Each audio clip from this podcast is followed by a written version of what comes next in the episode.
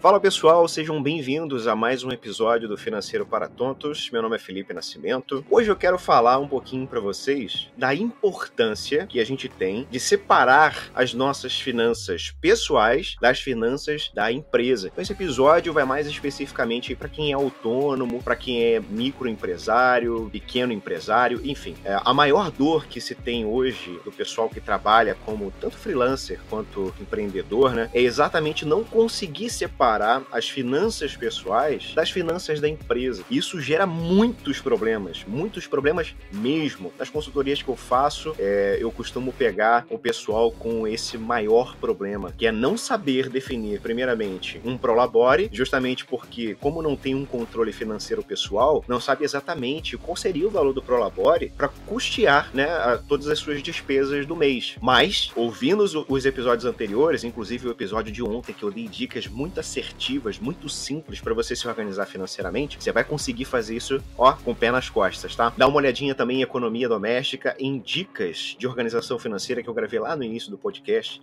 Eu tenho certeza que você vai conseguir definitivamente começar a organizar suas finanças aí. Qual é a, a importância disso? Por que, que muitas empresas elas não dão certo? Por que, que muitas, muitos negócios não funcionam? É justamente porque as pessoas não têm essa capacidade de entender que o seu trabalho não é você. O seu trabalho é o seu trabalho trabalho. A sua vida pessoal é a sua vida pessoal. Até mesmo para quem vive um estilo de vida empreendedor, assim como eu e minha esposa, por exemplo, a nossa vida gira em torno do empreendedorismo. Nós temos vários negócios funcionando ali pra gente o tempo todo, a gente está o tempo todo conectado a isso, mas isso não significa que as nossas finanças têm que ficar todas misturadas. Muito pelo contrário. Tendo essa visão de empresa e de pessoa física, eu preciso entender quais são os meus custos mensais e quanto eu preciso que as minhas empresas gerem para poder pagar o meu salário. Olha, meu custo de vida é tanto.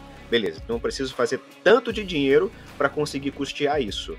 E as minhas empresas, elas vão me pagar um salário. Então eu nunca vou tirar dinheiro da minha empresa, por exemplo, para pagar uma conta de luz, para pagar a conta de telefone, para pagar a conta de internet da minha casa. Eu não posso fazer isso. Se eu fizer isso, eu estou prejudicando muito a minha empresa e estou prejudicando muito também as minhas finanças pessoais.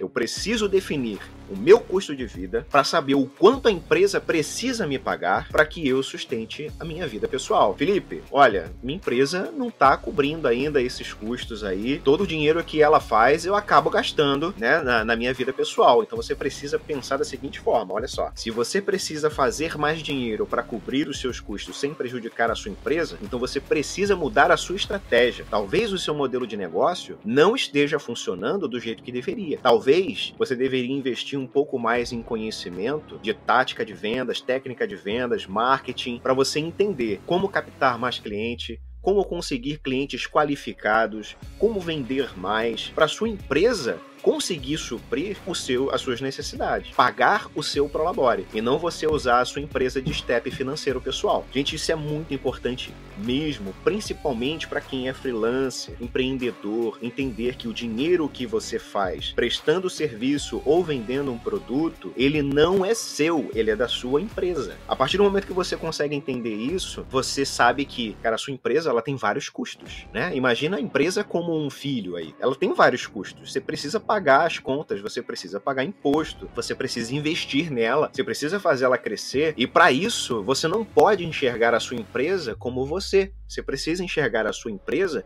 como um ser separado, à parte, e fazer de tudo para que ela prospere, para que você venha usufruir disso mais tarde. Então, entenda que as suas finanças pessoais, elas são uma coisa. As finanças da sua empresa, do seu projeto, seja lá do que você fizer, elas são outras. Mesmo que você é, é, movimente as duas aí ao mesmo tempo, mesmo que ela faça parte da sua vida recorrente, enfim, você precisa colocar esse ponto muito forte e entender que você precisa separar isso. Se não, cara, você continua numa coisa que a gente chama de corrida dos ratos. Se você já ouviu falar disso, você vai entender o que eu tô falando agora. Que é aquela sensação de que você corre, corre, corre, corre, corre, mas não sai do lugar, aquela rodinha de hamster. Porque uma coisa que é certa, não existe a possibilidade de termos resultados diferentes fazendo sempre a mesma coisa. É, existe uma diferença entre teimosia e determinação.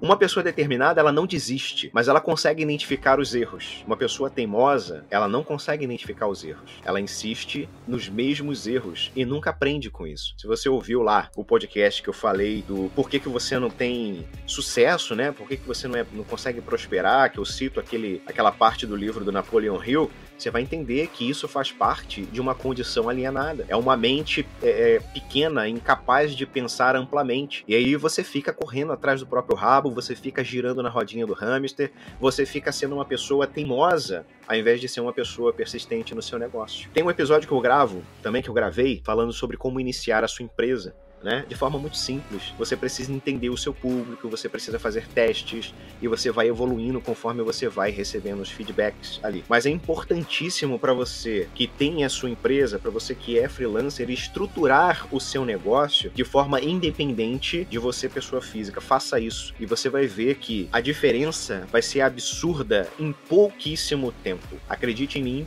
por experiência própria, eu posso dizer isso. Porque quem consegue separar isso tem muitos resultados e resultados muito mais expressivos e muito mais rápidos. Quando você define metas, quando você impõe limites, quando você coloca prioridades no seu negócio e na sua vida pessoal, tudo tende a, a, caminhar, tudo tende a seguir para aquele ponto, porque você direciona, é você que está no controle.